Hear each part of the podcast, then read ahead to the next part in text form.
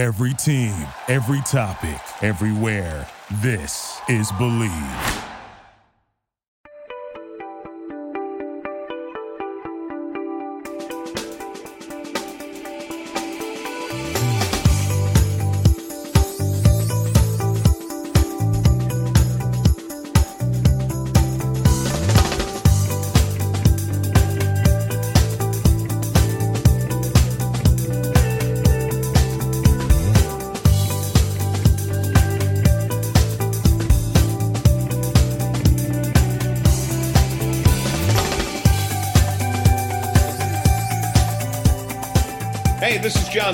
TV voice of the Cincinnati Reds, and you're up for late night Reds talk. What is going on, everybody? It is Monday night, and you know what that means another fantastic episode of Late Night Reds Talk Live. Late Night Reds Talk Live is part of the Bleav Podcast Network and Bet Online. We're Bet Online. We're back and better than ever with a new web interface for the rest of the NBA season and more props, odds, and lines than ever before. BetOnline remains your number one spot for all the basketball and football action this season. Head to the new updated desktop or mobile website to sign up today and receive your 50% welcome bonus on your first deposit. Just use our promo code BLEAV50, that's B L E A V 50, to receive your bonus. Basketball, football, NHL, boxing, UFC right to your favorite casino games. Don't wait to take advantage of amazing offers for the amazing for the available for the 2021 season. Bet Online is the fast and easiest way to bet all your favorite sports. Bet online where the game starts. Over unders for baseball come out you can use Bet Online for that too. I am Tim Daniel, excited to be back after last week having to do my college basketball biz, but here with my crew, as always, my good friend, our producer, the man who puts it all together, Mr. Nick Kirby. What is going on, fellas? Happy Monday. That's uh, man. Excited to be here. How was your Thanksgiving? It was pretty nice. Pretty nice. Uh, just hung out with the fam. How about you? Yeah, man. Same. And then also joining us, we got former big leaguer here in the building with us. Excited to see his face again. He's got his. You guys got your Christmas lights up in your office. Mine's just in my house, so I'm, I'm behind you guys. Uh, but my good friend Carlos Guevara, how are you, man? What's up, boys? Doing well excited to be back. I missed you guys last week. Uh, you guys did a great job with Clay and Bryce, so really enjoyed listening back and listening to the show. Um, but man, since I've been gone, I've had to catch up on so much baseball stuff, and obviously the stove has been as hot as hot gets. So we're gonna get to that through the episode. But let's kind of go ahead and get started with that. Let's talk a little bit about some of the big action that's going on, and I think the biggest one so far are the teams that the Reds were worried about competing against for Nick Castellanos have went and got guys that they've signed a big contracts. You see here uh, put together Starling Marte, who played half a season last year for the Oakland A's, just signed a four-year, $78 million deal to be in Queens playing for the Mets. And thankfully, Avisail Garcia is now leaving the Central Division and will be signing as he signed a four-year, $53 million deal to play with the Miami Marlins. First, I want to say I'm very happy the Marlins made a signed a big contract for a guy I know the chances that he probably finishes that contract there are very slim to none, but we know how the Marlins like to do these things in years past. You know, really what the biggest thing I want to kind of talk about there is kind of just the whole thing now. Obviously, the thing that kind of jumps to this, Carlos, you've you've been on Twitter, you've talked about this quite a bit, is how does this affect Nick Castellanos? Because it kind of seemed like for a bit there, the way things were going, these two teams and maybe the Phillies were the teams that were really kind of the Reds were competing against for them. Um, and I guess there's rumors going around right now that Dave Dombrowski has reached out to Scott Boras about Nick Castellanos. It seems like there's been some teams that have been making that action for him. Um, but I feel like that market, with how close we are to potential, you know, what, two, three days away, this market might mean that we are, um, this, this situation is getting a lot better for Nick Castellanos to come back to the Reds. I don't know. You can kind of look at it both ways, I guess. Um, you know, with with those two signing, I feel you know just kind of eliminate some teams from being in that contention for them. You know, like the Marlins were looking for a big right-handed bat and they got one. I don't know if that means they're going to stop looking, but I kind of like the odds now. Um, I, I, think the Reds are are going to go after Nick uh, Castellanos, not Kirby. I don't know. You never know. You, you never know who's out there. There's always a mystery team, somebody willing to either overpay or just you know something along that line. Um, I just hope that the Reds are sitting back amongst all this uh, all these signings that are going on the last 48 hours, and they've got something up their sleeves for us later. I definitely think that the Reds are more in on on Castellanos than I think a lot of people would think.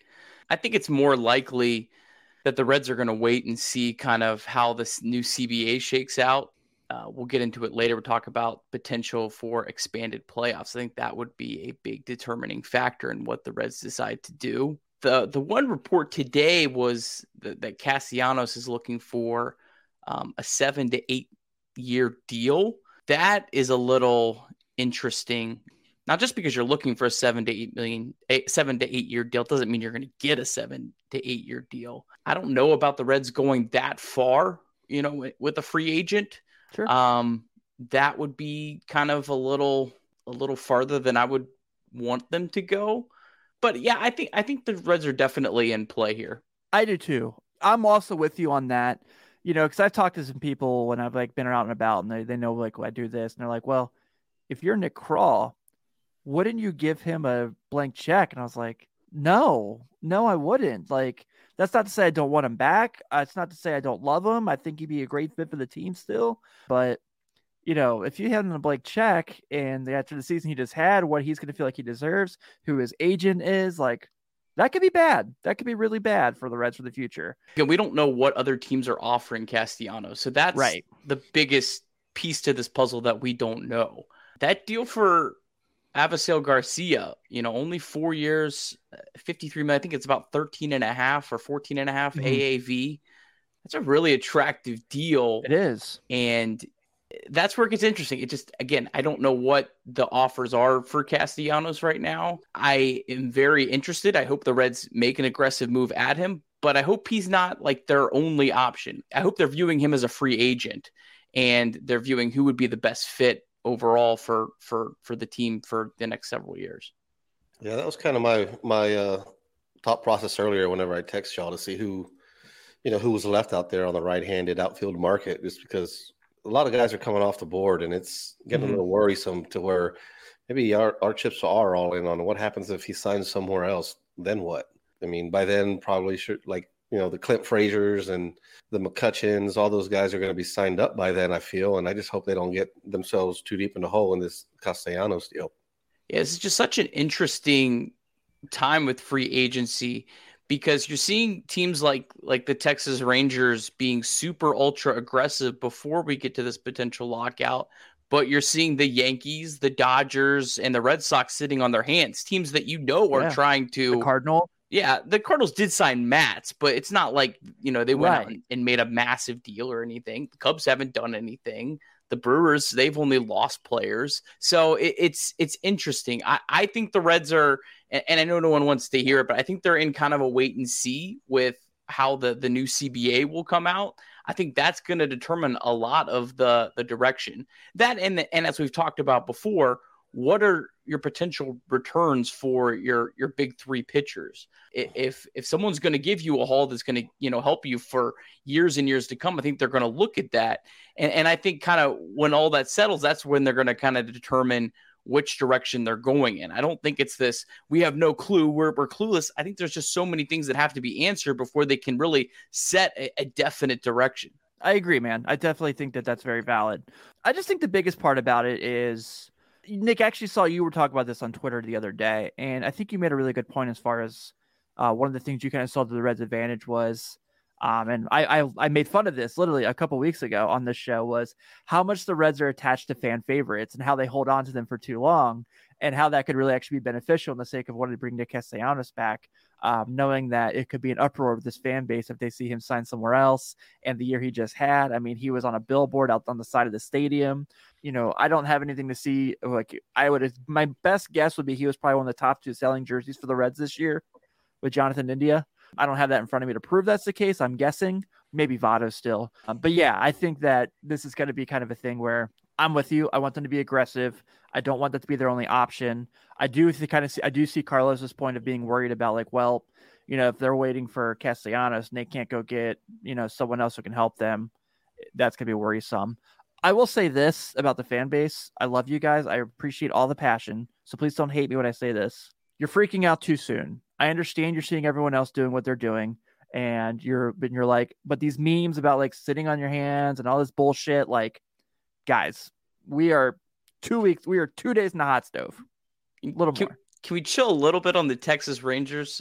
The Reds' Yeah. payroll last year was higher than their payroll is right now. Like they had no one on their books. They did a lot of great things, and I would be super pumped if I'm a Rangers fan. Oh, absolutely. But let's not act like they just added all these guys onto an already exorbitant payroll. They had nothing. Their their Right. payroll was empty three days ago. So Plus, like, yeah, like those two that they signed, which are great players. I, you know, it's awesome. Who else else hits around them in that lineup at this point? Garcia and Garcia. That's Yeah. it, right. Like- yeah, right. Yeah, I mean, they, they don't have a Jonathan India. They don't have a Tyler Stephenson. They don't have Right. a Jesse Winker. The Reds already have those guys. Yeah, exactly. So we'll kind of move real quick into a next topic as we're kind of going to go through those. And this is going to be about Wander Franco, who honestly I might think is my favorite baseball player that's not on red right now, to be totally transparent. We've talked a lot on the show. We've had a lot of fan interaction, a lot of questions about, you know, are the Rays good for baseball? Are they bad for baseball? Carlos has been someone who I really appreciated your insight on because you talked a lot about like, well, if you're a fan, you can't really get attached to guys because it's like they could lose these guys. I mean, they literally just had a guy that pitched in the 2020 World Series and they took him out of game too early and they traded him to San Diego. Now we're kind of seeing a situation where Wander Franco signs a 12 year extension worth about maximum of 223 million. I love the idea of just like getting rid of arbitration and just not having that worry. And I don't necessarily think he's going to play all 12 years on that contract in Tampa by any means. No shot. but I do like that they went ahead and took care of it so they don't have to go through those hearings for about six years. I mean, if you're going to do it with anyone in that organization, this is the guy to do it with.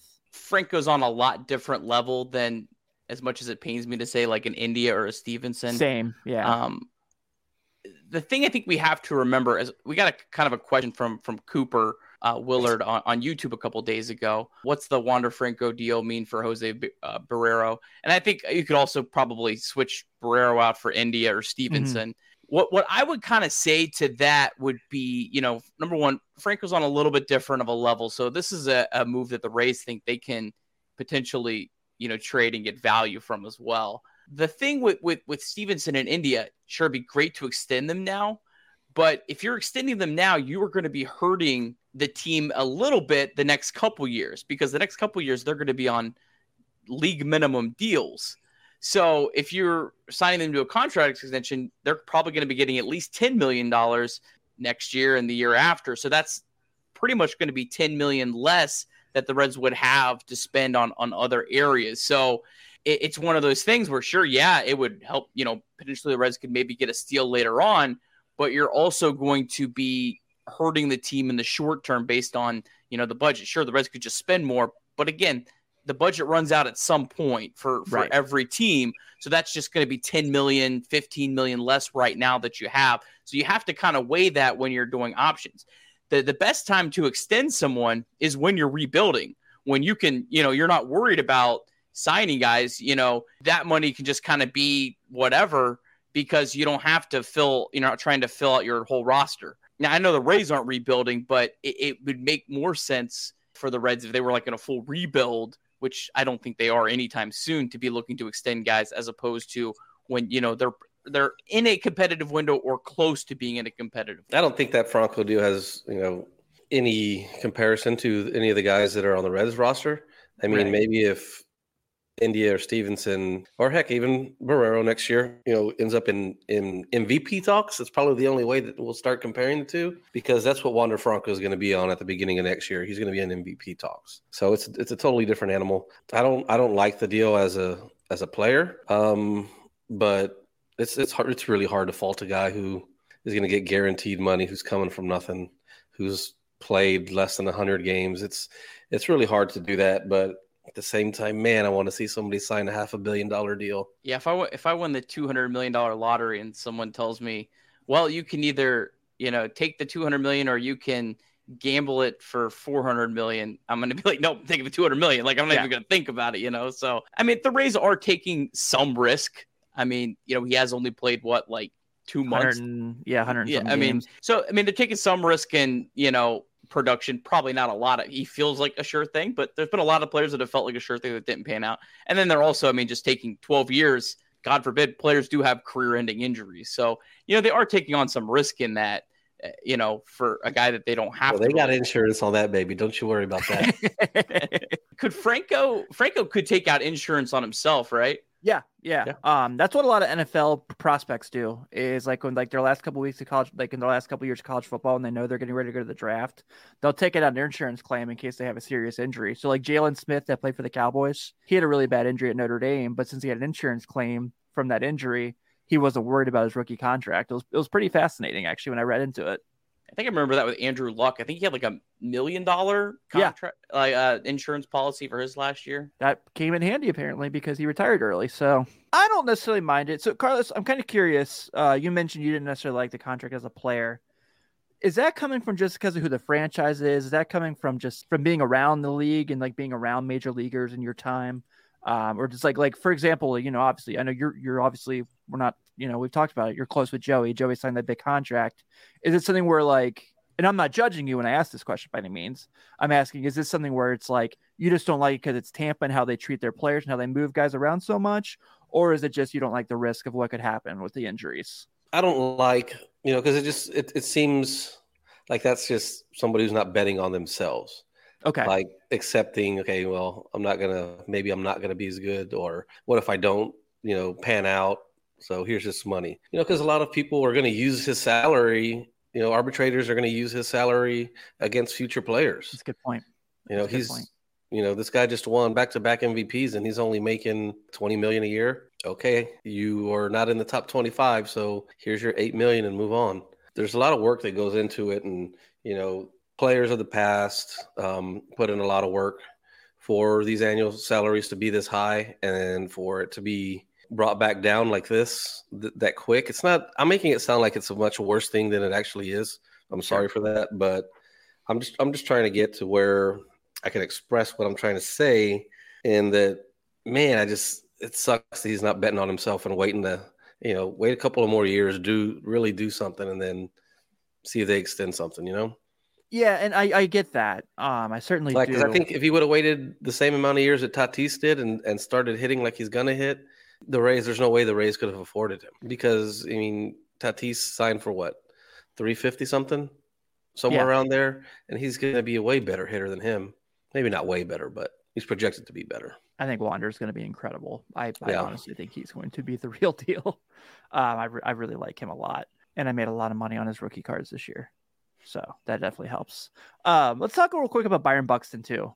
So this was the one that was kind of the most fascinating to me, honestly. Um, for a guy who signs a seven-year deal, it's 100 mil, so it's not a very expensive contract as far as AAV. Um, he's got bonuses for MVPs. Um, you know, in, in different situations, the talent is there. His sky is phenomenal. We've seen when he's on the field, he can do some amazing things. But the issue is not being able to consistently see him on the field. So I was definitely a little taken back by the fact he signed that they, they agreed to this contract. That Minnesota offered it, not necessarily because he's not a good enough player by any means, because he is tremendous. Just that you know, like he's had a lot of he's had a lot of injuries, very similar to Jesse Winker. So, what were you guys kind of thinking when you saw this? Was it a shock? Was it something you kind of thought about, like, is this something that could affect our guys? We just talked about how Wander Franco could affect Jonathan India. Could Byron Buxton affect Jesse Winker at all? Do you think? I love the structure of the deal personally. Buxton is an elite player when he is on the field. Like, Right. I mean, I'm talking like maybe one of like the top five position players in the game, but he's got 271, 235, and 90 at bats the last three full seasons. So he's still got a hundred million dollars from the Twins and guaranteed money. So I'm certainly not going to feel sorry for a guy that got that much money that hasn't been able to stay on the field. And then I love that that he still gets this these incentives. I mean, he can make up to I think ten and a half million dollars additional on, on top of his you know already 15 million per year. So i mean this can actually turn out to be over a 25 million dollar deal for a particular year if if he you know wins the mvp and, and i mean even if he finishes in the top you know four that's still that's still like seven and a half million because he's going to get a full season of, of a full season of plate appearances to match that. So i don't know. I love this structure. I, I would love more structures where you, know, you you get kind of half of it um, guaranteed and then the other half um, is performance based. I think that it could it could potentially help you know teams like the Reds you know maybe be able to sign more guys and then if if if they all click then hey the Reds are stuck with the bill you know hey now you have to pay it you know I don't know I love this deal I see why players wouldn't. But I think especially for Buxton, I think this was a very, very fair deal just because of how little he's been able to play. It reminds me a lot of the Bengals Andy Dalton contract when he signed his extension. It was like Yeah. very little's guaranteed, but if you do this, this, this, and this, we'll give you extra money. And yeah, I'm with you. I do think the idea of it makes a lot of sense. Um, you know, I just do, like I said, I worry about, you know, is he going to ever hit 400, even 400 plate appearances in a year again? We don't know. So Nick, you work for the owners or what? When do you start working for them? I mean, the guy's making a hundred million dollars guaranteed, and he he has a played. Hey, ha- I a half a understand that. And and I this deal, I'm like on the 50-50, like just because he hasn't and he probably knows his body better than we do. So I'm not criticizing that at all. But the fact that you say that you like to see these deals like moving forward, get out of here with that shit. Hell no. Are you kidding me? I feel like it's a way for someone like Jesse Winker to potentially earn more money on the open market. No. All that's No? gonna do is make salaries go down. That's Yeah. all that would do. What would what do you think Jesse Mar- Jesse Winker would get if he was a free agent right now? Yeah, I don't know. I'm terrible with with contracts and money like that. You have to give me a comparable player. I would think as far as like left-handed hitting outfielders, who would who would his market be against? Like Schwarber? Yeah, I mean, and, and just with his with his you know Winker hasn't been able to play a full season, so I mean, I just I, I think that Winker could earn more money with an incentivized contract. I think he's going to cap at I don't know maybe sixty million over four years, something like that, maybe four sixty. I, I don't know. That's just a wild number I'm throwing out there, but I think that's probably where he caps. Well, Winker might be able to sign for four years, fifty with thirty million dollars of you know incentive incentives. So it actually could, you know, I don't know. Would you rather have four fifty or four sixty? But the four fifty you could turn into four eighty if you are able to play a full season. You know, I, I don't know. I like the incentivized deals. I get why you and you know a lot of other players wouldn't, but I don't know. I kind of like the players. except for Byron Buxton. yeah. well, yeah, it would have to be you know a, a player like him. Like it'd have to be to like a Nick Senzel or Winker. I don't. I don't know. Yeah, I'm not talking like a Castellanos who's never had any injury concerns except for when Adrian Houser's an idiot and throws at his hand. Thanks. I'm, t- Adrian. I'm talking more the the Jesse Winkers, the Nick Senzel would be a great one. I mean, Nick Senzel would be a, a a- a great guy if he hit the open market, you know, to have an incentivized deal where he could, hey, you know, instead of just signing one of these, you know, tiny little deals, you know, he could make a lot of money if he if he's able to, you know, stay on the field and produce. As a player, it's probably like the last news that you want to get. Hey, I've got some deals for you, but they're incentive type deals.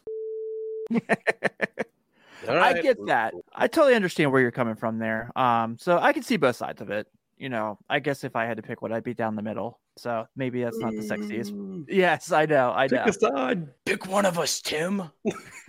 Luis Castillo contract conversations have been popping up, folks. And so now we're kind of checking this out where it's been reported that he's been unlikely to be moved. Uh, it's been reported that the Angels and the Reds have had talks. It's also been reported now that Tyler Mahle has been open, but they're unlikely. So this is kind of getting wild here. Uh, kind of, we kind of suspected this would always be the Luis Castillo market, right? Like we we heard these conversations last year.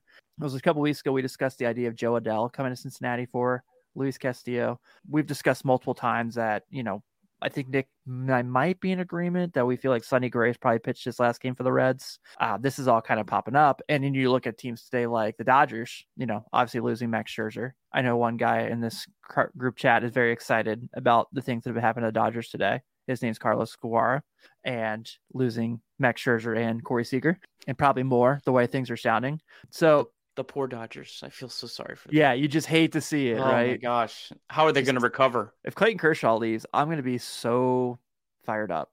until they get the entire Reds rotation? Yeah, right. Just trade for all three of them. Yeah. That that probably would happen. You're right. The whole thing right now with, you know, Luis Castillo, I think we've all kind of been we've discussed this a lot. We we kind of knew this would be a theme at the end of the year that we'd be talking about quite a bit. I still kind of have this feeling that come March 31st, 2022, he'll be a red. I would have probably said 95%, but I'm probably now more like at 83%, if that's fair. Um, so kind of curious your guys' thoughts on these kind of reports. Um, I think it's always good to listen, but I also suspect that this is a guy who had a really, really good second half to his year. That's a guy, you know, you want to make sure you get something good back for him. I don't think any of them get traded. That's my my gut. I mean, I think it's possible. You know, I think they absolutely should be listening to every single one of these guys, seeing what the market's like. Maybe a team like the Dodgers gets a little more desperate and wants to overpay. You know, a potential deal that I I said before that made a lot of sense was maybe something like Dustin May and Gavin Lux for Castillo. Dodgers are willing to pony up for that. I mean, that's not a deal that makes you terrible in 2022. And It definitely makes you better in 2024 because you don't even have Luis Castillo right now in 2024 and beyond. I don't know. I, I said in the before the offseason, I thought one of Gray or Miley would for sure be gone. Or sorry, one of Gray or um yeah, one of Gray or Miley, but Miley's already gone. So I think they'll all be back. I just I don't think anyone's going to give up enough, and and I I think the Reds are going to hold really really firm to a high asking price. Yeah, as they should. Absolutely. If I thought anybody was going to go, it's still going to be Gray for me. Yeah, it's interesting to see how it's going to play out. Maybe they let Castellanos walk, sign a couple cheaper guys, extend Luis Castillo. Maybe that'd be kind of some good news. I'm all on the extend uh, Mahle train. I just I think that his value for what you could potentially get for him uh, on an extension right now is better than than than Castillo. That be the guy I would look for. And those are the those are the guys for the Reds right now to be looking at extending because they're already making about seven million dollars projected for 2022. So if you're extending them and you're, you know, paying them 10 or 12, you're not really burning the budget up too much on them because you already are going to be paying them. Max asked on that on the uh, chat about the Dodgers losing a lot today. Think if they maybe pivot to Castillo to help fill that void. I mean, sure. I, I don't know what they have prospect wise to give back. So they have everyone. Yeah. They have a lot of options and they have a lot of young controllable players too that aren't maybe necessarily prospects like your your Gavin Luxes of the world. I mean, they have a lot of players like that. So Chris Taylor. No, Chris Taylor's a free agent, isn't he? Yeah, Chris Taylor's yeah. a free agent. So yeah, I mean, I definitely think the Dodgers are are more viable than they were yesterday. But again, I just I don't know if a team's going to give up enough to to really warrant you trading him at this point. Because I mean, again, at this point, we know you know you get a qualifying you, you can qualify and offer these guys if they get to free agency. So it's got to be a significantly better price than that because you're giving up them pitching for you too for the next two years, right? So it has to really, really um, um, be good. Well, I know we got another LA team to talk about here in a little bit with the uh, Michael Lorenzen news. But before we get to that, guys, we got to talk about Lightbox. Say goodbye to dull gifts. Lightbox lab grown diamonds are the brightest gift of the year. Use cutting edge technology and innovative techniques. They've cracked the science of sparkle, creating the highest quality lab grown diamonds you can find. A light price of $800 per carat. Oh, $800. They have the same makeup of natural diamonds, but are just grown in a lab. Because of the process, they can create stones in blush pink and beautiful blue as well, a classic white. We're all married men, so we know all about this. Lightbox tab grown diamonds are the gift they'll never want to take off. Press they won't have to. They really do make an outfit sparkle. Visit lightboxjewelry.com and add sparkle to your holiday shopping. That's lightboxjewelry.com. Lightbox Diamonds. Never a dull moment. And you want to talk about never a dull moment, folks? You like that segue? That was pretty good, right? Not bad. B Get plus. better at this. B plus. B plus, please. Tough judge. Tough judge. You are, man. You're like the Simon Cowell of ad reads. Do people still make that reference? I don't know. Anyway, just, just you. Okay, just me. Michael Lorenzen. My horrible prediction that Michael Lorenzen would be the guy that would stay in Cincinnati happened as Michael Lorenzen signs a one year, $7 million contract with the Los Angeles Angels of Anaheim. So we see now that Michael Lorenzen, who is going to be the National League Shohei Ohtani, is now the American League B minus Shohei Ohtani for bringing out alphabet grades. But I do have to say, I'm sad to see him go. I really enjoyed him here. I do think this is a cool fit for him as a starting pitcher. Um, obviously being an AL guy, and I got to bring up the, you know, it's got to be brought up, and it has been a few times on Twitter when people are talking about, well, he can go there and he can DH and he can hit. It's like, I think he's had like a run of like 70 good at bats. Other than that, he's kind of been a below average major league hitter. But having yes, the expense to do so is great. Um, this team also brought in Noah Syndergaard, so you know the Angels are making moves. But when the time comes that Shohei Ohtani's contract comes up, like, is their team just their payroll just gonna be Mike Trout and Shohei Ohtani? The Pujols dead money is almost up here in a couple years, if I remember correctly. I don't think they stretched it. I mean, obviously, Lorenzen had a really fun career here, had some awesome moments where he hit the home run against the Dodgers his first game after his dad passed. I was at that game. And man, that was like one of the coolest moments to be in a state, be in the stadium. He was definitely one of my favorite players to see over time. I always I appreciated that we they had all these different options with them. So it does stink that he's going on, moving on. Um, but you know, seven mil for a guy who's kind of a tweener starting re- starter or reliever seems like a little much to me. So I don't necessarily blame the Reds for not matching this or any means. Yeah, I mean, he makes a lot more sense for the Angels than a team like the Reds. The Angels are just so desperate for pitching, and yeah. Uh, Lorenzen is is an innings eater. You know, he is a guy that you can have as a reliever. You can, you know, have big starts. That's the kind of guy that the Angels need. So it makes a lot of sense for him. I don't really think the offense was really a big part of it. I think it's more probably that it's in California, you know, in LA where he's from. But Lorenz is Lorenz is interesting. I feel like Lorenz is one of those guys that is so overrated by a portion of the Reds fan base and it is underrated by another portion of. Some Reds fans that think he was like this elite reliever, which he wasn't. But then there's others that think he had like no value. Lorenzen had a lot of value to the Reds. Uh, it, it just it it wasn't as this you know like lockdown reliever. He was a a bulk reliever, bulk innings, and 11th most in Reds history in inning pitched you know, uh, 14th and and wins above replacement as a reliever. No, he had a he had a fine career, and you know, I posted a video earlier today. You know, I know no one wants to ever give the Reds any credit for 2020 and like wants to make it like that never happened. I don't know. I thought the end of 2020 was a really fun end of the year. I enjoyed it. I thought it was cool. Lorenzen was a big part of that. You know, the Reds were looked like they were toast. Sonny Gray went down, they were toast, and Lorenzen hadn't started in a couple years. Came in and made two um, solid starts and then pitched three innings of relief in the clincher and uh, was a big part of that that that great run. The only really good Reds run of the last eight years. So yeah, just kind of interesting. He's kind of one of those those guys that you know I definitely like you said I really enjoyed Lorenzen. I, I he was the you know whatever all the cliches about great representative of your you know team and city and all that. But yeah, sad to see him go. But I also don't think the Reds should have paid him seven million either. Yeah, I think it was an easy choice just to go ahead and let him walk because his heart's obviously not in relieving, and it's a total, you know, two totally different things to get ready for a season for. Whether you're starting and worrying about your fourth and fifth pitches or however many you're going to have, as to your dominant two plus one, you know, it's it's a big difference. Seven million is a lot for him, uh, especially someone who can't stay as healthy over the last couple years. I don't think he's going to do much hitting wise over there. I'm sure they'll give him a crack at it early, but I don't think it's going to be much of an option for him. It's going to be funny seeing him and Noah Syndergaard with their cut off sleeves every day. Guy's biceps are huge. He did. He had a good career. That was pretty pretty rough on him, but um, I don't know. Not going to hurt my feelings. Probably one of the most insane athletes I've ever seen play for the Reds. I mean, like some of the stuff he could do, like that you'd see like in his Instagram videos and stuff, were pretty wild. I wasn't. I didn't see any of those.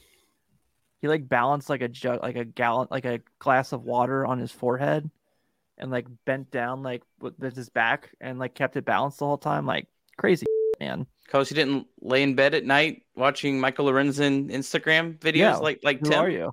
I wouldn't say I was in bed. First off, don't don't don't don't, don't get twisted. Curb, right? recliner, massage chair at the gym. But you know, yeah. Hope the best for you. Uh, also, looks like another more Reds news as uh, Cionel Perez was claimed off of the waiver wire by the Reds um, and gone going to Baltimore. I don't really have much on this. I know there's people out there that are much higher on him than me. Um, I hope he ends up being a pretty good major league pitcher, but I didn't see any reason to believe he would be. He's got some arm talent, but I feel like every time he came to a game, uh, people were ducking in the outfield for balls that were heading that way. So I think his all-time Reds moment will be that time he was in the bullpen in Pittsburgh and he was waving his arm for Suarez to go home and score. Perez has a lot of talent. You know, he had better success in the minors last year. He strike a lot of guys out, but can't throw strikes. It's it's hard to be too upset about, you know, the guy not having a roster spot. So I wish he would have had an option because if he had an option, I, I think the Reds definitely would have kept him. But without being you know, optionable and you have to keep him on the major league roster. I just don't think he's worth the risk, you know, worth the risk of about, you know, not being able to pick up other guys um, to hold a spot for him. I didn't have a whole much on. See, you know, he had good stuff. I remember watching in spring and, and reaching out to Joey, and he was, you know, I said, man, this guy's probably got the best stuff as a left-hander. And he said, yeah, I, I agree, but he's like, he, just, he can't. He's got to control it. He's got to spend some time in the minors, and he ended up making the team. But yeah, maybe he'll figure it out. we'll see. From Nathan Price, yes. How concerned are you that Bob demands the Reds lose value on Sonny Gray by packaging Shogo to dump payroll? I'm not at all, truthfully. Um, I do think they'll try to find a way to get off the Shogo contract. I don't necessarily think they will. I think the Reds still have about 15 million to spend. I, I think they they did their dumping. I think that that trading Castillo, Gray, or Mahle is about the future, not about saving money. I Um, agree. and I know that's the easy narrative right now, but those guys aren't making big bucks in, in terms of baseball. Like like 10 million for Sonny Gray, that's that's not a lot of money. So I, I don't know. I think they've done what they needed to do to get their payroll where they want to have a little bit of flexibility, but I don't see them dumping any other any other salary at this point. All right, so let's kind of go to this news coming out about um, Aristides Aquino. Apparently, the Reds are planning to send a hitting coach to the Dominican Republic to work with him this offseason. I kind of suspected that he would play winter ball. Um, and that was, but I, maybe that's something the Reds told him not to do. I don't really know how that works. I think we've kind of all talked about this. We know the power's there. Uh, we just like to see him consistently hit it. You know, he's that he's your typical. I mean, I wouldn't say typical, but was what was his uh, Pedro Cerrano from Major League? Fastball he can hit hard, curveball he can't hit for kind of thing. Mhm. So yeah, I I hopefully like I still have hope for Aquino. I don't know if he's gonna end up being a major league star by any means, but that month that we're always gonna remember in 2019, man, that was that was a blast. And I don't know if we'll ever recreate it again, but if he's in even half of that, I'll take it. Yeah, I, mean, I think the Reds are sending a coach to the DR to work with them. I mean, I think that kind of puts away the narrative that the Reds are to, you know, not bring him back next year. I mean, I definitely think you, you. I don't think you send a guy to the Dominican Republic if you're like, yeah, we're probably not going to even send him to spring training. We're just going to cut him loose, right? I mean, so it, it definitely sounds like he's at least a, a thought of potential part of the, the the plans. You know, everyone knows me. I'm I'm high on Aquino. You know, I just think there's so much talent there. You know, the one thing I I have really liked is you know his walk rate continues to climb.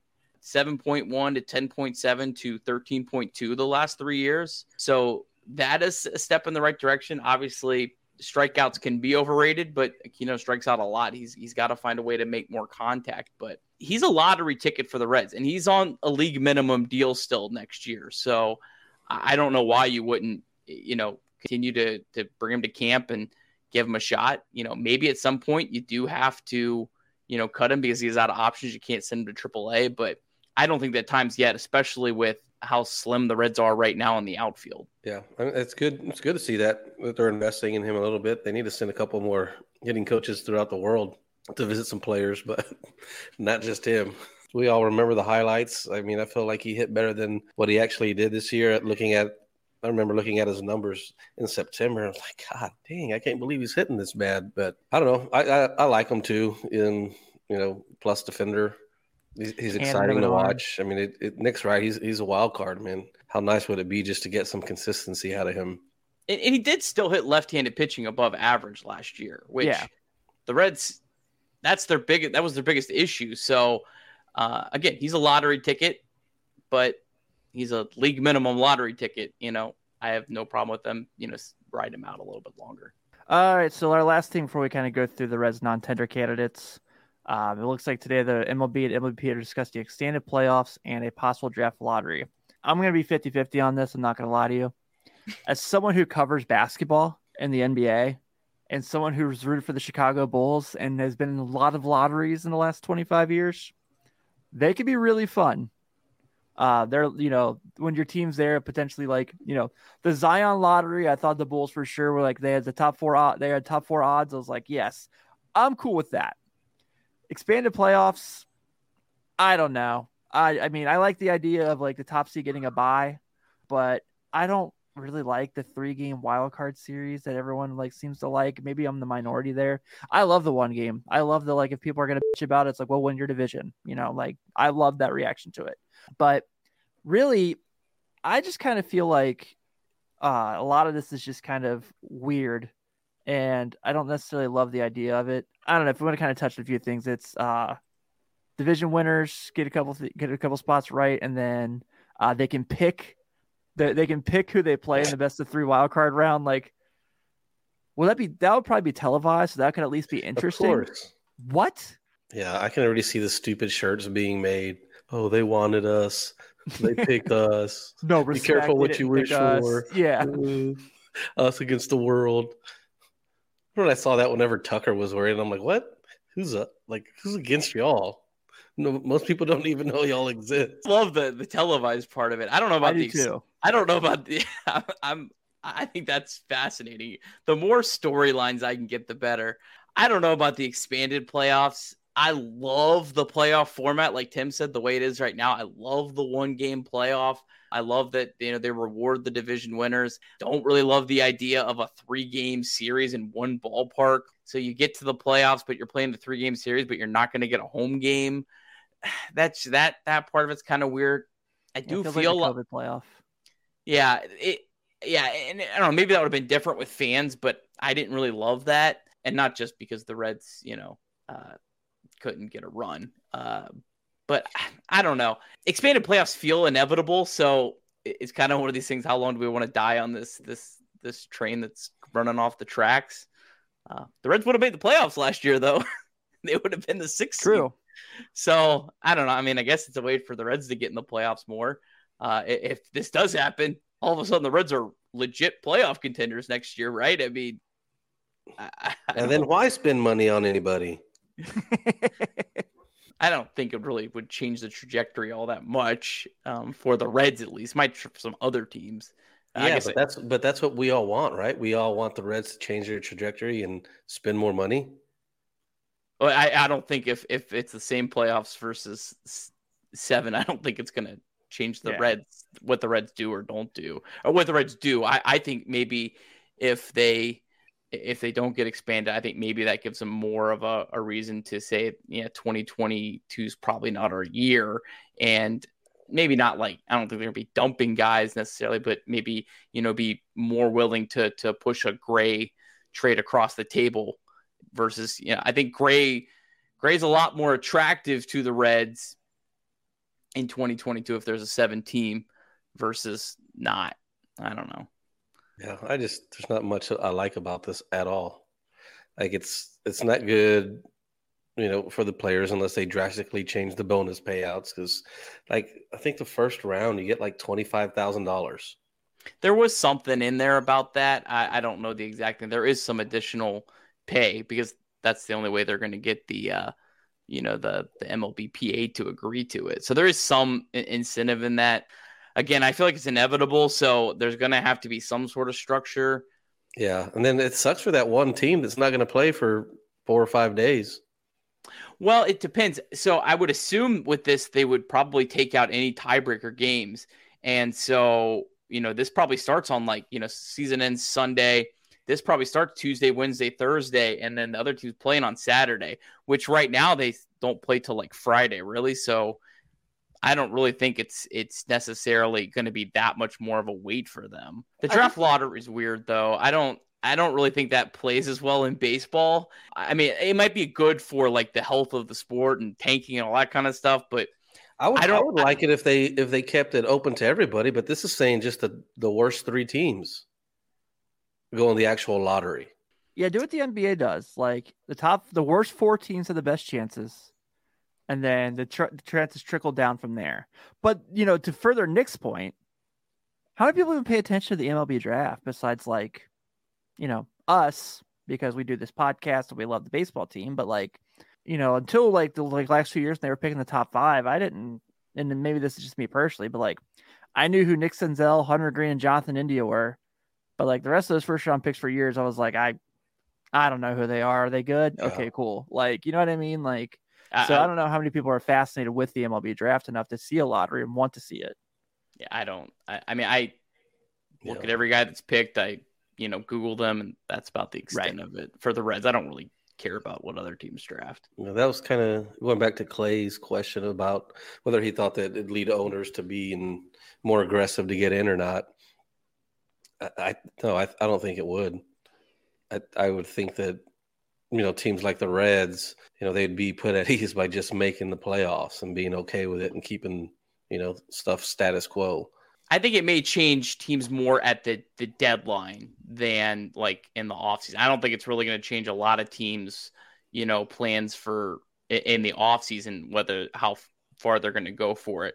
But I think when you're two months away from the end of the season, I mean, it's a if there's seven teams in versus five, and you're like that sixth team, but you know you're still like five or six games behind the fifth versus you have a lead. You know that uh, uh, it has to change. There's more pressure on you to to you know stay the course or to even add you know even some small pieces so i think it would definitely change the the deadline some of the thinking but i, I agree i don't think in the offseason it's going to do very much how does how does how does that work with the nba tim are there a lot of moves with those seeds that are like you know six through nine six through ten it depends on the draft class per se um so if you look at like this year's draft class yeah there was a lot of teams that were trying to move up and down um 2020 there was a lot of teams that were trying to move around because that was obviously the Zion Williamson, Ja Morant draft. No, no, no. Uh, I'm talking about like during the season, like when mm-hmm. teams like at the trade de- trade deadline, and teams are sitting at the sixth, seventh, eighth, ninth, tenth uh, spot for the current playoffs. Like, mm-hmm. are those guys making trades, like, oh, trying yeah. to get better? Or are they? Do you still see like the eight, nine seeds like di- giving away players? I think it really necessarily depends on the franchise and their structure. But yeah, you definitely do see it. I mean, like last year, it kind of backfired on them, but um, the Bulls were really close. And so they called Orlando and got Nikola Vucevic. And, you know, they're obviously playing well now. It took a year, but they, they got Vucevic with the intent of being in the draft. I mean, being in the playoffs that year. Mm-hmm. And they mm-hmm. gave up two first round picks for him and they missed the playoffs. So you definitely see it happen a lot. Um, especially like teams like big market teams like Brooklyn, LA. They're teams that they're they're groups that really go after guys like Cleveland. The years that LeBron was there, they obviously like at the trade deadline they would try to get guys to make their team better. But also the thing with the NBA that doesn't necessarily happen a lot in baseball is the buyout market is really big. So like mm-hmm. you know Deron Williams is a perfect example when he ended up playing for Cleveland for half a year because um, I think it was Utah. Was it Utah? It was somebody was just like, you know, we don't want to pay anymore. So they did a buyout contract so he could like get paid the salary he was owed by his former team and go sign with the Cavs for like a million and just play yeah. the rest of the year for him. So that's that's the only difference between basketball and baseball, really, in that case.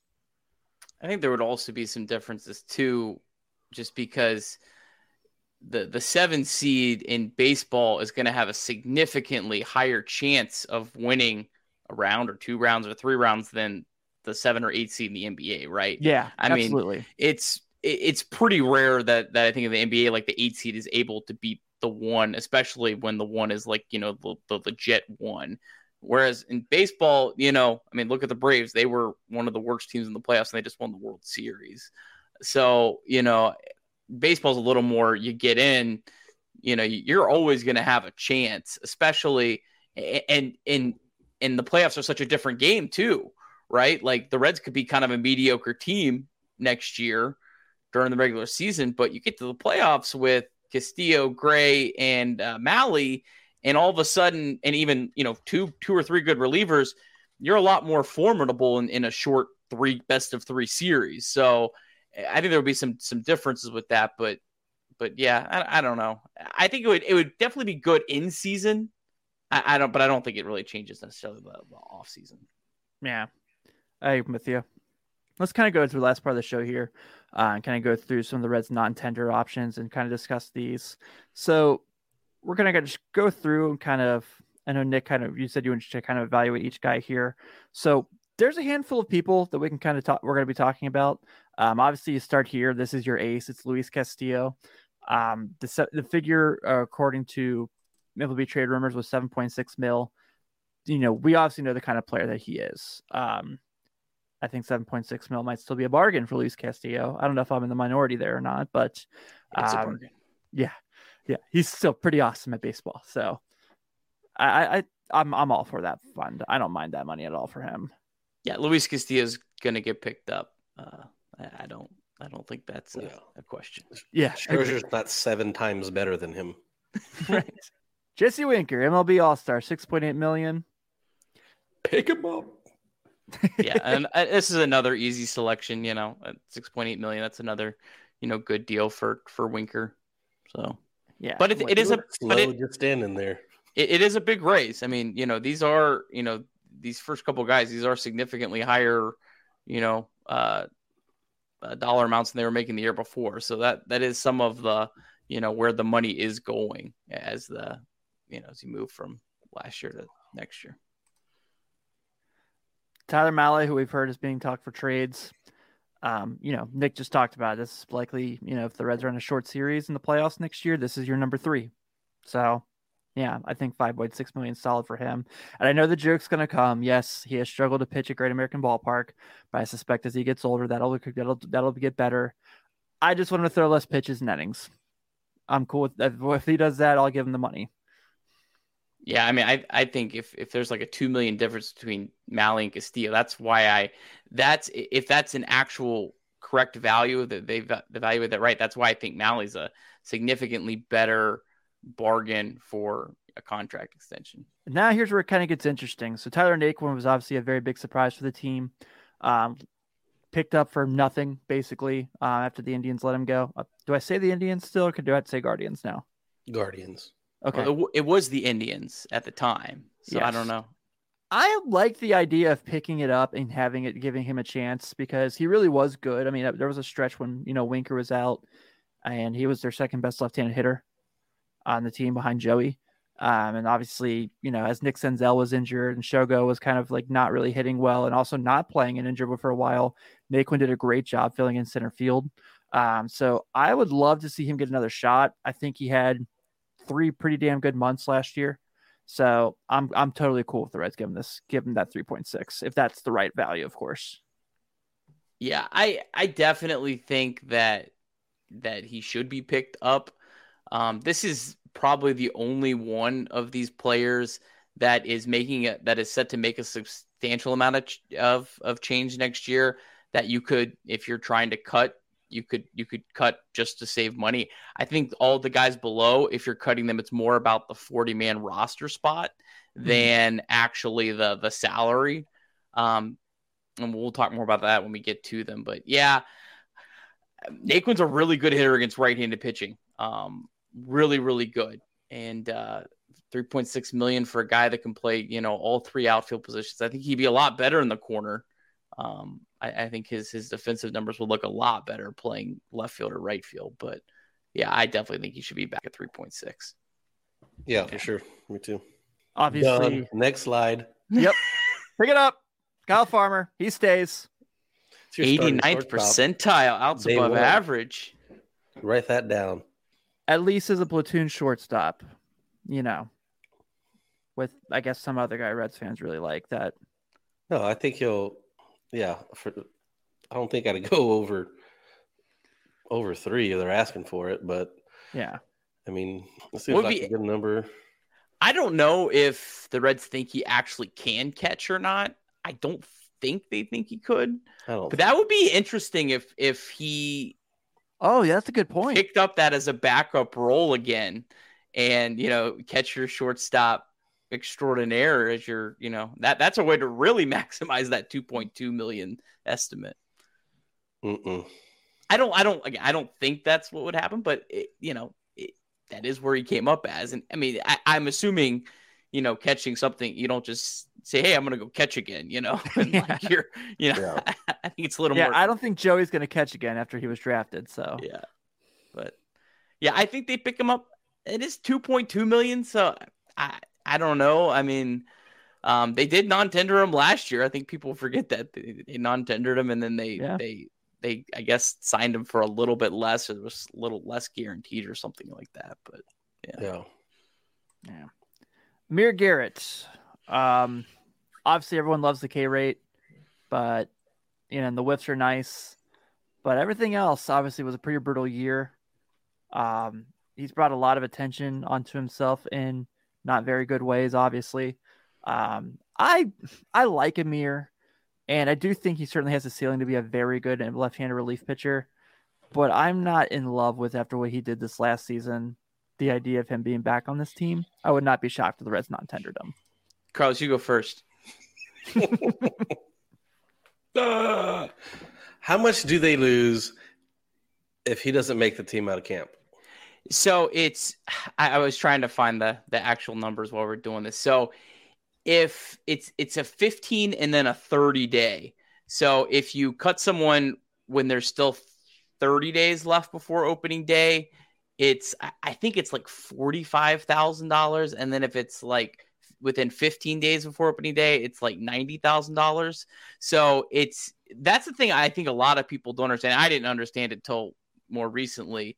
Is that just because that you sign them for arbitration doesn't mean that that's guaranteed. It's not like you know when you're talking about picking up Tucker Barnhart's option. You pick up his 7.5 million dollar option, you're paying that. You can't get out of that. Yeah. Whereas these guys, you know, you can you can send Amir Garrett to camp, and if you see no sign of improvement, I think it, you're you're talking less than hundred thousand dollars, which in, in baseball is not that much money.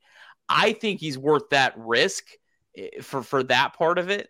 Um, I also think it's possible that maybe someone as the reliever market maybe starts to you know dwindle says hey you know what i want to take a chance on amir garrett you know and, and maybe he's a potential trade chip so it just it it would honestly this would be one thing I would really have a difficult time understanding if the Reds did non-tender him. Why the hell did you keep him all last year? Because he, you were clearly hiding him in the bullpen. Yeah, that's in true. July, August, and September. So that would, I feel like that would make them. That'd be one thing that would really just not get at all, and I would be very confused on because you completely wasted a roster spot on him, and, and I, I just always assumed it was because we want to give him another offseason and and and you know we don't want to you know you know lose the talent you know but there's definitely talent there Yeah. See how I got Nick to go first? but yeah, for for all, all you're going to lose is 90, 90 grand for him to you know have all the spring training to show that he's worth staying on the team. Then absolutely, as much as I'm you know done with seeing him in a Reds uniform, I mean you got to take the chance. I mean he was pretty pretty good whenever he was on, um, but it just I don't know. Yeah, you're not just gonna pick pick up someone with that potential talent Yeah, For- if he's to work as hard as he said he was, and you know he's told us stuff in the past before that really didn't hold any weight to it as the season went along. But he's left-handed. He's whatever six five. I mean, you, you got to give him a shot. I mean, lefties are a rare breed, and they get all the breaks. I'm a bit of right-handed, so uh, But how how many times have we seen a reliever have just a completely awful year and then the next year they're fixed for Right whatever? Iglesias. yeah, I mean, the, and I don't think Iglesias was ever as bad as he No. was in that one year.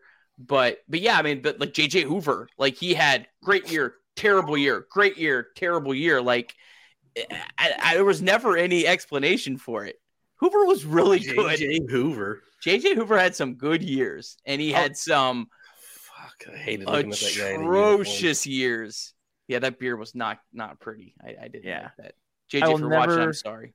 Never ever forget watching. watching him give up a grand slam to Juan Francisco when he was traded for Juan Francisco. It's enough Uh, JJ Hoover talk. Yes, it is. Let's get to some good happiness here. This right here, in my opinion, could potentially be the biggest bargain in this conversation we're having. Him and Kyle Farmer. Yeah, him and Kyle Farmer. You're right. Luis Cessa, this is an easy pickup for me. Obviously, you traded for him for a reason. Um, was fantastic down the stretch for this team. Like I think he had what was like a 14, 15 innings without giving up a run. He had a stretch like that this year. Um, when the bullpen obviously we saw which was pretty rough. Um, so yeah, I think obviously the Reds plan to bring him back, and I think he's only going to get better, uh, especially with DJ and crew helping him out. just reliable arm, Yeah, throws, strikes, which was such a welcome, you know, sign in this bullpen. You know, when when they got him. But yeah, I think he's a great, great pickup. No, no brainer at one point six. For sure. Lucas Sims, next Nick's guy. I mean, he's another obviously, Red. Obviously no brainer. But Yeah, Lucas Sims, this look at if you're watching, look at those Statcast numbers, man. That that that's that's why uh that that's why I, I'm so high on him. But yeah, I think he's I think he's due for a, a big you know, he had that kind of breakout year in, in 2020, but you know, obviously it was very short. He was really, really good in 2020. Uh, but yeah, he had a lot of things not go his way. He was hurt last year. Um, had some tough luck games pitching that monsoon game, which really blew up his ERA. But yeah, I mean, for 1.2 million, I mean that's that's a a hell of an arm with it. Yeah, for sure. And then we've got Nick Senzel here, and obviously this is one that's very controversial for a lot of people. Um, look, I still really love Nick Senzel. I still believe in the ceiling. I don't know how much the Reds necessarily believe in the ceiling anymore. Um, but 1.1 million, that's easy to me to give him a shot. Obviously, you took him that high in the draft for a reason. I don't know if he'll ever live up to that. I, I doubt he'll live up to that at this point with what we've seen so far. But, you know, my biggest frustration with him is not necessarily him being on, you know, on and off the field. It's how is he so fast and he can't steal bases is what I'm kind of like frustrated about. But obviously, a hell of enough athlete to learn to play center field maybe not be the best or metrically, but still kind of track some balls down that none others can. Um, I still think he could, you know, he really before he got hurt was really good in the box for a stretcher. Was taking more pitches, was learning to walk. So I like him. I, I, I, you know, I think 1.1 is an easy thing for me. Yeah, I mean the 1.1 is a no brainer to pick him up. I don't know what to expect out of Nick Senzel. I think the Reds will be silly to trade him unless like he's a throw in to really like make a deal happen or not happen. Um, I, think you just got to ride him out and see what you got it with him. You know, the guy I've really loved all offseason has been Chris Taylor, and I just keep thinking Nick Senzel like is Chris Taylor. Like that's the, the player like he could be if, if everything clicks for him. Um, and, and, a guy like Chris Taylor, it took him a long time to, you know, that that's the thing we got to try to remember. Nick Senzel has frustrated the hell out of me over the last couple years, but some players they just they click for whatever reason at certain years, and the, the talent's there. You know, he's got that speed. Um, something that could be kind of interesting to me, you know, if the Reds don't actually go get a, a legit center fielder, is is maybe you have Senzel and Barrero kind of fighting for center field, Farmer as your sort of shortstop, but and, maybe those three, Senzel not playing shortstop, but those three kind of fight over the playing time for those two positions that could be kind of an interesting way to to look at it and maybe you know uh, maximize some of your value there. Hmm. I, I love I love Barrero. I love Barrero as a uh, uh, center fielder, shortstop. Give me as many players that can do both of that as you can. That just that you cannot you cannot have enough players that can play both of those positions. Have you said that before? I've said that a million times. I'll keep saying it. Nick Zobrist. Nick Zobrist, let's go. Jose Zobrist. Make them all Zobrist. Cooler. Yeah.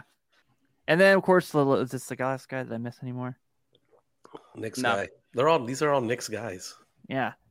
Jeff Hoffman is not my guy. Oh, come on now. you stood on that Jeff Hoffman hill plenty of times this year. Not as Don't like play. a.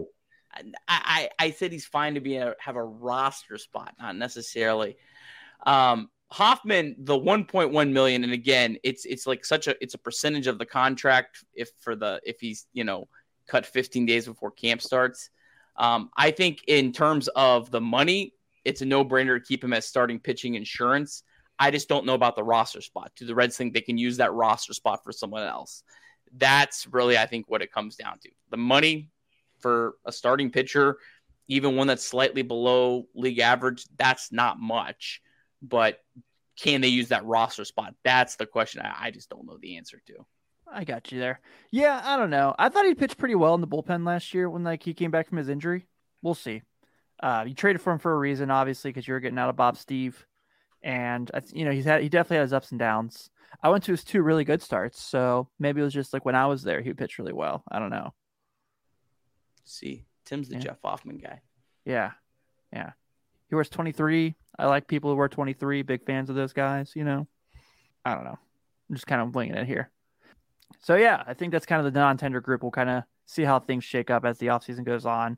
Uh, we did get a couple more questions in there I want to touch on. Uh, any takes on the new coaching hires by the Reds today? Uh, that's from Nathan. Sorry, Nathan. I got nothing. I know nothing about any of those guys. That's why I didn't even put them on the list. Um, if you're looking for more hard hitting coverage on, you know, the Reds backup assistant to the regional manager hitting coach, you got to like read the Cincinnati Enquirer or something. I'm sorry. Yeah. I don't really know anything about it either. Then Max asking, where will Trevor Story play? Obviously, Cincinnati. Obviously. I thought St. Louis, but I, I, saw a report that they are not looking for a shortstop. Now, that could just be, you know, Right. position, positioning or whatever. But I thought Brian Brian Kelly said the other day he was going to stay at Notre Dame. We saw that shook up tonight. Too soon, right, Tim? Yeah. I don't know. Maybe L.A. Yeah. Yeah, the, they lost Seager. That could be kind of interesting. Uh, I don't know, Carlos. You got any idea where he ends up? Yeah, I mean, I'd say probably L.A.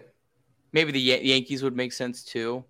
It, it probably, you know, maybe the Yankees, um, Yankees or Dodgers, the loser of Craig. It's, uh, or maybe the Astros too. Throw Or the them in there as well. Tigers.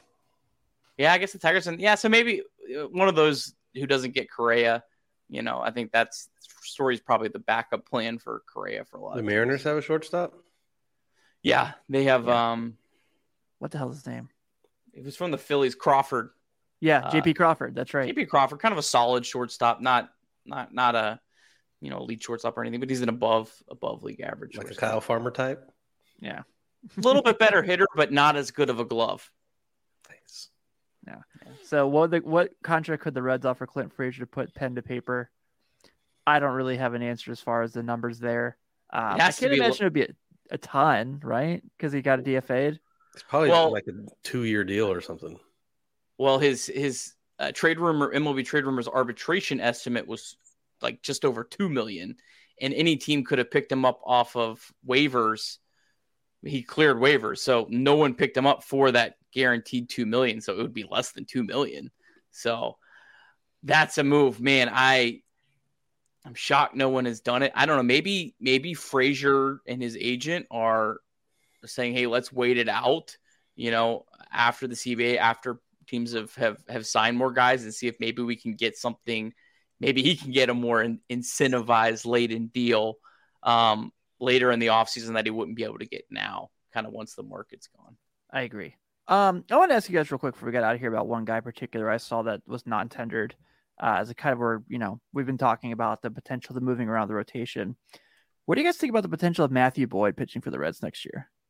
Uh, I love that that deal. He was, I think, set to make about eight million, and and got non-tendered. Uh, that's a guy with a lot of upside. Yeah. Um, um, had a really good 2020. Um, kind of a down 2021, but that'd be a guy I'd love to to have. Uh, you know, Derek Johnson have a chance to work with and uh and see. Was I mean, I could definitely see him outperforming what what you would have got out of Wade Miley. So Same, know, yeah. yeah, I, I definitely think he'd be worth a shot. Just it just depends probably, you know, what his market looks like. He's probably gonna be another one of those guys that's gonna want to wait as long as possible to to sign a deal, be it, you know, kind of after the market's, you know, established and teams have missed out on other guys. I, I would love to see the Reds give it a shot too. I'm I'm in the same boat as you. Um, I'm, I think you know the upside is just definitely worth taking a chance on, even if it's a minor league non non MLB invite, whatever they call that for spring training. See what he brings. Remember when they did that with Dontrelle Willis? That was awesome. I loved watching. I did too, Dontrelle dude. Willis pitch. He wasn't very good when he was with the Reds, but man, he was just he was so fun to watch. I went to a game that he started. I think they might have been playing the Nationals. He threw seven innings. It gave up like two or three runs, and he went three for three at the plate. And I was like, "This is awesome!" Hmm. Yeah, that A was triple. a blast. Triple, I think. Yep. Yep. That was that game. Yeah. Nick always like I'll like tell him some like little mini thing that like I remember from a game I went to, and he'll be like, Yeah, I have the video. Like I went to this game. I remember like literally I was seven years old where Deion Sanders got hit with a foul ball in left field and Willie Greene hit a grand slam. And Nick's like, Yeah, here's the highlight reel. Thanks, man. Appreciate it. I love it. So Any- anyone out there needs needs to to to see a Reds highlight from when they were a kid? Let me know. I'll I'll find it for you. One of my few skills in life. Uh, but with that being said, we will go ahead and wrap up this week's edition of Late Night Reds Talk Live. Uh, thank you all for tuning in. Definitely appreciate it. Uh, shout out to the crew at the Bleav Podcast Network, BetOnline, all of them. Check us out on all your major podcast networks, whether it's Spotify, YouTube, Apple Podcasts, Google, Stitcher, Bananas, Spider 2Y, you name it. we've iHeartRadio, got it. iHeartRadio, Amazon Music, Amazon Music YouTube. Most importantly youtube yes uh we'll be out there. And also like i said i always say five star uh, reviews for christmas would be great. So thank you all for tuning in. Have a great night. We'll talk to you next week and go reds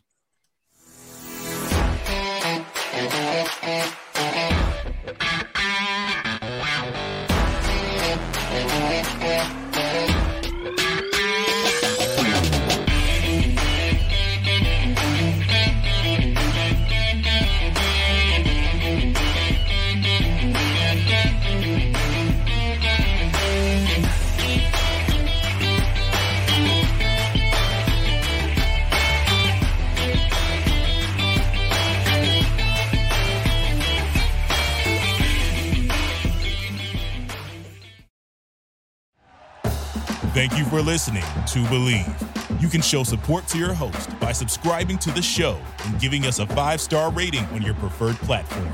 Check us out at Bleav.com and search for B L E A V on YouTube.